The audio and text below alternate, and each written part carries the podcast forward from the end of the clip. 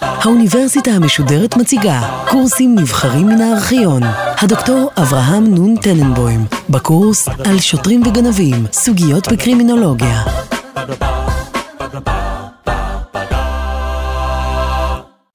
בשיחותינו הקודמות הזכרנו את הקלסיקנים, הסוברים שכל התנהגות אנושית, כולל פשע, נובעת בעצם מבחירה חופשית של האדם.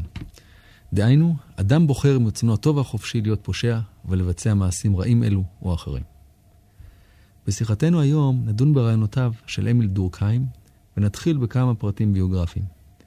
אמיל דורקהיים, או בשמו המלא, אמיל דוד דורקהיים, היה יהודי צרפתי, בן למשפחת רבנים, שהפך להיות הפרופסור הראשון לסוציולוגיה בסרבון. הוא נחשב לאחד מאבות הסוציולוגיה המודרנית, והשפעתו ניכרת עד היום הזה ממש. כמו רוב הסוציולוגים הדגולים, הוא לא התמקד בפשע דווקא. הכתיבה על פשיעה וענישה הייתה צדדית למדי. בכל מקרה, השלכות תורתו על פשע והסיבות לו ברורות.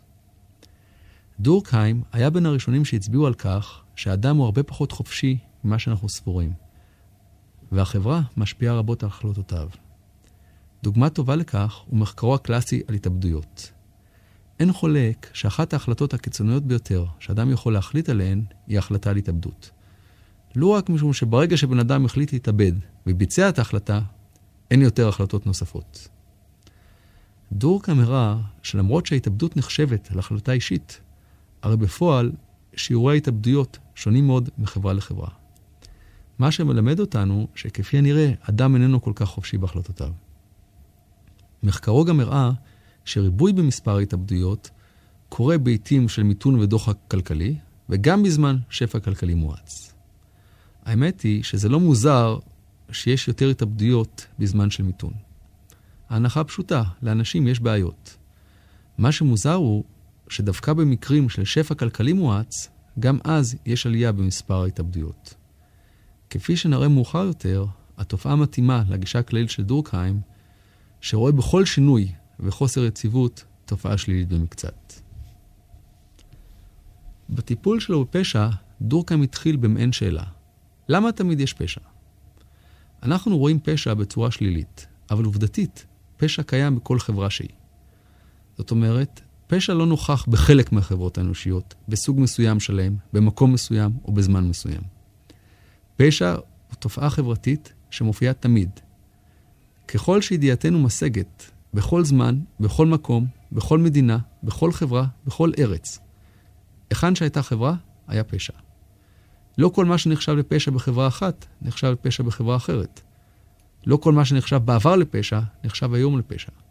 אבל תמיד, תמיד, בכל מקום שבו יש התנהגות אנושית, שם יש פשע. בכלל אומר דורקהיים, אם פשע היא תופעה אוניברסלית, אז אולי צריך להפסיק להתייחס לפשע כתופעה חולנית, אלא להתייחס אליו כתופעה טבעית וצפויה. נדגיש שדורקהיים לא מתכוון לומר שפשע היא תופעה טבעית בגלל שיצר האדם רע מנעוריו, אלא משום שייתכן שבכל חברה צריך להיות פשע. דורקהיים נותן דוגמה מפורסמת. נניח שיש לנו חברה שמורכבת כולה ממלאכים. כולם צדיקים יסוד עולם. האם גם בחברה כזו יהיה פשע? והתשובה היא בוודאי. נכון שבחברה כזו לא יהיו מקרי רצח, שוד ואונס. אבל פעילויות אחרות, שכיום אנו חושבים אותן כחוסר נימוס גרידא, יחשבו שם לפשע. אותו סקנדל, שכיום גורר רצח אכזרי, יתעורר גם בחברת הצדיקים. רק ששם זה יקרה על עבירות של לשון הרע, רכילות, או חס וחלילה ניאוף. אם לחברת הצדיקים הזו יהיה באיזשהו שלב כוח לשפוט ולהעניש, אין ספק שמהר מאוד יחקקו חוקים ויענישו אנשים שמתנהגים שלא כראוי. נסתכל כדוגמה על עבירת האונס. אין ספק שבארצות ערביות מוסלמיות ישנם פחות מקרי אונס מאשר בחברה מערבית. אבל התנהגות שבארצות מערביות נחשבת לחסרת טעם, נחשבת כהתנהגות לא חוקית בחברות הללו. קריצה בעין, שריקה לאישה עוברת. התנהגויות מסוג זה נחשבות כבלתי מתקבלות על הדעת ועוברות על החוק. היוצא הוא שארצות קיצוניות כאיראן לא הורידו את כמות הפשע. פשע על פי חברות אלו קיים, ויכול להיות שאפילו יותר מאשר בחברה שלנו, אבל הפשע שם מוגדר אחרת. אנחנו נוהגים להתפלל איתם הוא חטאים מן הארץ ורשעים עוד אינם. בא דורקהיים ולימד אותנו שהתפילה הזאת בעייתית, כי תמיד יהיו חטאים ותמיד יהיו חוטאים. והשאלה היא כמובן למה. למה תמיד ובכל חברה יהיה פשע? לדורקהיים יש תשובה, והיא לא פשוטה. לצורך התשובה, נצטרך מעט להסביר את דעותיו הכלליות על החברה. דורקהיים רואה בחברה המודרנית גוף אורגני מבנה, שצריך את שיתוף הפעולה של כל איבריו כדי לתפקד. יש לנו מבנה מורכב של אנשים, שבו כל פרט מבצע את חלקו. כל אחד מהשחקנים במרכאות, מורה, שוטר, עיקר, מהנדס, רופא, כל אחד צריך למלא את תפקידו. תפקיד ששונה מזה של האחרים. אם אחד מהם לא ימלא את מה שמוטל עליו, כל החברה תסבול. אבל כדי שהחברה תוכל לתפקד, יש צורך בערכים משותפים מקובלים על כל חבריה.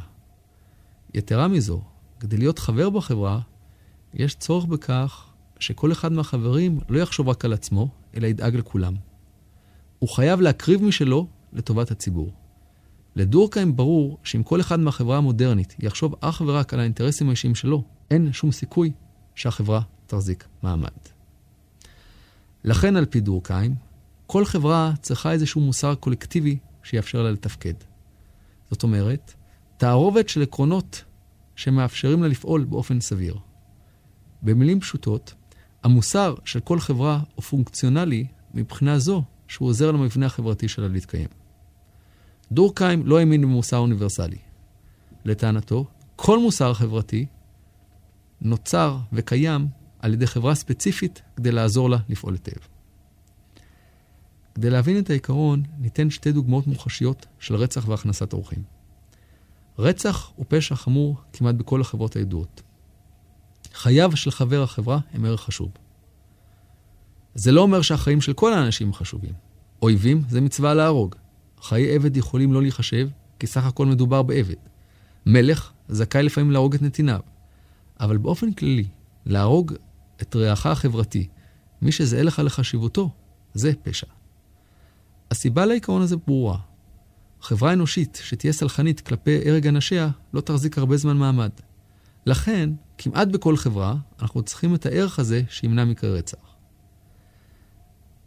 נסתכל עכשיו על הדוגמה השנייה של הכנסת אורחים בחברה הבדואית. כמובן, אנחנו לא מדברים על החברה הבדואית המודרנית, אלא בעיקר על החברה הבדואית המסורתית. הכנסת אורחים הייתה שם מנהג כמעט מקודש. מי שלא קיבל את אורחיו בסבר פנים יפות, ולא דאג להם ללחם ומים במקום שינה, נחשב כאדם רע או כפושע. למרות שבחברה הבדואית אין הליך משפטי פורמלי, הרבה סכסוכים קרו על רקע זה שמישהו לא אירח מישהו כיאות. לעומת זאת, בחברה המערבית של ימינו, הערך של הכנסת אורחים הוא שולי וכמעט לא קיים. מדוע ההבדל? ההסבר של דורקהיים פשוט. הערך של הכנסת אורחים הוא חיוני לחברה הבדואית. לחברה של נוודים במדבר, מאוד חשוב שמי שיוצא למסע יוכל לשהות תחת קורתו של אדם אחר. זה כמובן הדדי. היום אדם מוצא מחסה באוהלי שבט אלמוני, ולמחרת אותו שבט מוצא מחסה אצלו.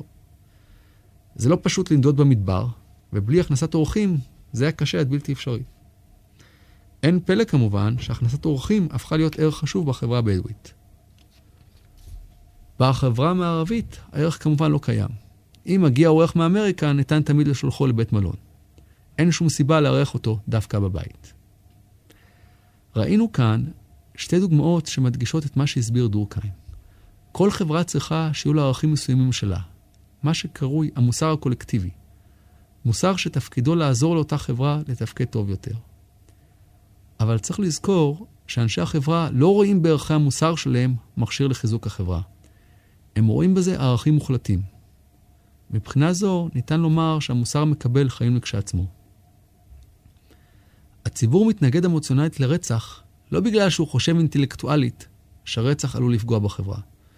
פשוט משום שנראה לו שרצח הוא דבר רע. אם אנחנו שומעים על רצח, במיוחד רצח של חפים מפשע, ילדים למשל, התגובה הראשונית שלנו היא כעס ורוגז על הרוצח. למה? משום שאנחנו הפנמנו את אותו מוסר חברתי קולקטיבי בחברה. סביר להניח שחבר בחברה בדואית שישמע על אדם שאיננו מכניס אורחים, גם כן יכעס עליו באותה צורה. באותה צורה בדיוק שאנו כועסים על הרוצחים. נחזור אחרי ההסבר לשאלה שהצגנו. למה תמיד ובכל חברה יש פשע? לפי התיאוריה של דורקהיים, התשובה קשורה לכך שיש לנו מתח בחברה. מצד אחד יש את השאיפה החברתית הכוללת לחזק את המוסר הקולקטיבי. המטרה שלנו היא ללחוץ כמה שיותר על הפרטים, כדי שהפרטים יתפקדו בהתאם לאותו מוסר. אחרת החברה לא תוכל לתפקד. אבל מצד שני, יש לנו את האינטרס הפרטי של האנשים. לכל חבר בחברה יש אינטרס משלו, ולא תמיד הוא מוכן או רוצה להקריב את מה שנדרש ממנו. התוצאה היא שהמתח הזה בהכרח ייצור פשע בכל חברה. אותו מתח בין השאיפה לסולידריות חברתית מצד אחד, לבין האינטרס האישי מצד אחר.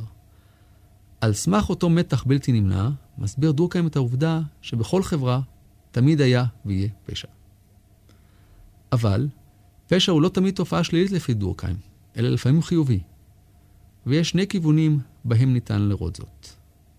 ראשית, ברגע שהחברה מגדירה פשע, היא נותנת אפשרות לאוכלוסיית האנשים הישרים להרגיש עליונות מוסרית לעומת הפושעים. לדעת דורקהיים, רוב הציבור לא נמנע מעבירות משום שהוא מפחד מהעונש. היינו מעיזים לומר שרוב הציבור כיום לא היה גונב, ובוודאי לא היה רוצח, אפילו אם הסיכויים של תפיסה וענישה היו קלושים. אנשים לא רוצחים, לא אונסים ולא שודדים, לא מפני שהם מפחדים להיתפס, אלא מפני שהם באמת ובתמים מאמינים שהמעשים האלה רעים וצריך לגנות אותם. זו גם הסיבה שישנם עבירות כגון רצח, שרוב הציבור מתנגד להן באופן גורף, לעומת עבירות אחרות, כגון השתמטות ממס הכנסה, שלא כל הציבור רואה בזה עבירות חמורות. דורקהיים מדגיש שהעליונות המוסרית הזו, שהציבור שומר החוק, חש כלפי עבריינים, חשובה. משום שבעיקר עקב כך הציבור נמנע מלעבור עבירות. אבל לפשע יש גם תפקיד חיובי נוסף, והוא לאפשר לחברה להתפתח. חברה שאין בה כל פשע היא חברה קפואה. חברה שאין בה כל שינוי והתקדמות, וכולם מסכימים כל הזמן על הכל. אם נרצה להיות ציניים, תמימות דעים כזו קיימת רק במפלגת הבעת' בעיראק. המציאות היא שאלו שביקשו לשנות דברים בחברה, מפעם לפעם הוגדרו כפושעים. ניקח לדוגמה את סוקרטס. סוקרטס הוצא להורג באתונה משום שהוא פגע במוסר ובחוקי החברה. אבל היום, במבט לאחור, כולנו סבורים שלא היה מוצדק להורגו. ואפילו לשופטו. סוקרטס הוא רק דוגמה. הרבה מאוד אחרים, החל מישו הנוצרי, גנדי, ג'ורג' וושינגטון ורבים אחרים נחשבו לפושעים. הדרך של החברה להתקדם לעיתים היא על ידי כך שהיחידים בה אינם מסכימים עם המוסר המקובל. הם מוגדרים כפושעים, אך בסופו של דבר דעתם מתקבלת על ידי רבים. אנחנו יכולים לראות את זאת ביחס של העולם המערבי להומוסקסואליות. גם בישראל, עד שנת 1980, נחשבה הומוסקסואליות לפשע. היום המצב השתנה כידוע לחלוטין. יש הטוענים שזה יהיה המצב בעתיד גם בנוגע לסמים קלים. אם נסכם, אז לפשע יש שני אספקטים חיוביים. ראשית, הוא מאפשר לרוב הדומם ושומר חוק להדגיש את העליונות המוסרית שלו כלפי המיעוט העברייני. שנית, זוהי הדרך שבה החברה משתנה עם הזמן. אם כך, נשאלת השאלה, מדוע אנחנו מענישים? לדורקהיים יש הסבר ייחודי גם לכך. אנחנו מענישים אך ורק כדי לחזק את המוסר הקולקטיבי. הענישה איננה מיועדת כלפי העבריין, אלא לחברה כולה, ובעיקר לאנשים שאינם עבריינים. הענישה מחזקת את הסולידריות החברתית ומדגישה את ההבדל לבין שומר החוק לפושע. דורקהיים לא האמין שהענישה מרתיעה עבריינים, ולא האמין שניתן לשקם אותם. מי שאיננו רואה בפשע מכשול מוסרי, לא מפחד מהענישה. מבחינת העבריין, ענישה היא סיכון מקצועי במרכאות. כמו שנהג מקצועי לוקח סיכון של תאונת דרכים, וכמו שדייג לוקח סיכון של תביעה, כך גם העבריין לוקח סיכון מקצועי שיתפס. אבל, אם לא תהיה ענישה כלל, הרוב הדומם והצייתן יכול להתמרד. ניתן דוגמה שכולנו מכירים. ציבור הנהגים תקוע בפקק ונושא את סבלו בשקט.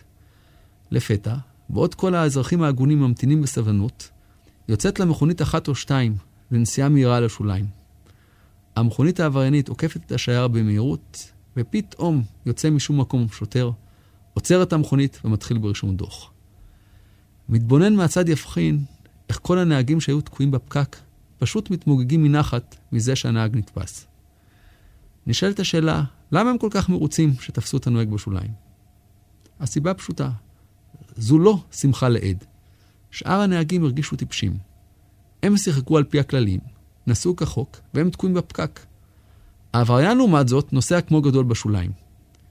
אבל ברגע שהוא נתפס ונענש, זה חיזק אצל שאר הנהגים את הסולידריות. זה חיזק אצלם את ההרגשה שהם פעלו בצורה הנכונה והצודקת. ברור לכולם שזה לא פתרון לנסוע לשוליים, משום שאם כל הנהגים יעשו זאת, התנועה תיתקע. העובדה שהעבריין נתפס רק חיזקה אצל הציבור את התחושה שאסור לעשות זאת. הרעיון של דורקהיים על תפקיד הענישה קיבל ביסוס גם במקומות אחרים. נעשה למשל מחקר אצל פורצים מקצועיים, והללו הושבו לאזרחים רגילים. הייתה הקפדה מיוחדת שהקבוצות תהיינה זהות מבחינת השכלה, הכנסה, גיל וכו'. שתי תופעות הסתברו מיידית מהמחקר. ראשית, אצל הלא עבריינים לא הייתה כלל אופציה לפשע. גם אם מצבם הכלכלי היה קשה, הם כלל לא שקלו את הפריצה כאלטרנטיבה. התשובה שלהם הייתה שהם לא פושעים ולא יעשו זאת. סיכויי התפיסה כלל לא היו רלוונטיים מבחינת האזרחים ההגונים. גם היה ברור שסיכויי התפיסה נמוכים, הם לא היו מנסים לפרוץ. אותו הבדל היה כשנשאלו שתי הקבוצות על הסבל שהם גורמים לאחרים. הפורצים המקצועיים לא חשבו כלל על הסבל, על הנזקים ועל הכאב של הקורבנות. כל זה לא עניין אותם בכלל. השיקולים שלהם היו בעיקר קשורים לסיכוי שיתפסו. הא ותו לא. במונחים של דורקהיים היינו אומרים שהסולידריות החברתית של הלא עבריינים מגובשת, והם הפנימו את המוסר הנכון. העבריינים לעומת זאת הם חסרי מוסר, וממילא זו הסיבה לכך שהם עוברים על החוק. דורקהיים יכול להסביר לנו גם את היחס לעונש המוות בארצות הברית. מסתבר שישנם מחקרים לא מעטים שטוענים שעונש המוות איננו מרתיע ואיננו יעיל. לפחות בצורה בה הוא מבוצע כיום בארצות הברית. אבל העובדה היא שרוב הציבור האמריקאי תומך בעונש המוות, וזאת מבלי קשר ליעילות. על פי דורקהיים, היחס ברור. המטרה של הענישה היא לחזק את הסולידריות החברתית ולהבדיל בין העבריינים לבין שאר האוכלוסייה. ככל שאותו ערך מוגן חשוב יותר, כמו החיים, כך העונש צריך להיות חמור יותר. לא כדי להרתיע את העבריין, אלא להביע את הסלידה החברתית ממנו, ולחזק את הסולידריות בקרב הציבור שאיננו עבריין. ככל שהעונש יהיה חמור וקשה יותר, ככה הוא ידגיש את ההבדל בין העבריין לבין הלא עבריין. לכן על עבירה חמורה כמו רצח, העונש צריך להיות קשה. רק בשביל לחזק את הערך של החיים, לא בשביל להרתיע את העבריינים. זו הסיבה שהשאלה אם עונש מוות מרתיע או מונע איננה רלוונטית. דורקהיים גם טען שנפילה דרסטית ופתאומית באחוזי הפשע איננה בהכרח סיבה לשמחה. אם הדבר קורה, סימנו שמשהו בחברה השתנה פלאים, ולא בהכרח חיובי. יכול להיות שהירידה בפשע מלווה בתופעות חברתיות שליליות ובעייתיות. למשל, עלייתו של שלטון דיקטטורי. אבל למרות שדורקהיים ראה גם צדדים חיוביים לפשע, הוא טען שבמקרה שאחוז הפשע גבוה מדי, אזי יש לאותה חברה בעיה. כמות פשיעה שכזו היא תופעה לא רצויה. מדוע? משום שזה מעיד שאחוז גבוה של אנשים איננו מקבל את המוסר הקולקטיבי המקובל. לתופעה זו קרא דורקהיים אנומיה, הרס המסגרת החברתית. מצב כזה הוא לא רק חולני, אלא מסוכן לעצם קיומה של החברה. כפי שהסברנו מקודם, כל חברה צריכה מערכת ערכים משותפת לקיומה. כמות פשיעה יוצאת דופן מעידה על כך שהערכים אינם מוסכמים. אי ההסכמה יכולה להביא להתפרקות החברה, אם לא תחודש מיידית הסכמה בסיסית בין חבריה. אם נרצה להביא דוגמה לכך, נוכל להסתכל על רוסיה הקומוניסטית ושאר ארצות מזרח אירופה. עובדה היא שהפשע על כל גווניו ומרכיביו התגבר פלאים דווקא בארצות אלו. במיוחד אחרי שהשלטון הקומוניסטי נפל. לא מדובר דווקא על פשעים כלכליים שקשורים למשטר קומוניסטי, אלא על פשעים חמורים על פי כל אמת מידה. פשעים כגון רצח, שוד, אונס, כנופיות עברייניות ועוד. כל אלה עלו במאות ואלפי אחוזים עם התמוטטות המשטר הקומוניסטית. וכל זאת למרות שהמשטרה גדלה ונעשתה יותר חזקה אחרי התחלפות המשטר. התוצאה הייתה צפויה על פי דורקהיים. נראה שחלק גדול ממערכת הערכים של החברות הקומוניסטיות התפרק לחלוטין. זאת אומרת, המוסר הקולקטיבי וסולידריות החברתית התערערו. התוצאה הישירה הייתה עלייה דרמטית ברמת הפשיעה. כמובן, יחד עם חולאים חברתיים רבים ואחרים. הרעיונות של דורקהיים השפיעו מאוד על קרימינולוגים אחרים שבהם נדון מאוחר יותר. כמובן, אפשר לטעון נגד תורתו, אבל היינו רוצים להדגיש את הנקודה העיקרית שהוא עומד עליה. דורקהיים הראה לנו פרדוקס שמעבר לשליטתנו. הוא הראה לנו מצד אחד למה תמיד ובכל חברה יש פשע. פשע שגורר אחריו צורך בענישה לשם חיזוק הסולידריות החברתית והמוסר המקובל. אבל באותה עת הוא הראה לנו שאין כל סיכוי שהענישה הזאת תמנע את הפשיעה. אפשר להסכים עם דורקהיים ואפשר להתנגד לו. אבל נראה שהתיאוריה שלו דורשת מאיתנו להיות הרבה יותר צנועים כשאנחנו מדברים על ניצחון במאבק נגד הפשע. דורקהיים הוכיח לנו שהפשע צמוד לחברה האנושית מימים ימימה. הפשע היה איתנו בעבר, הפשע נמצא איתנו בהווה, והפשע כנראה יישאר איתנו גם בעתיד.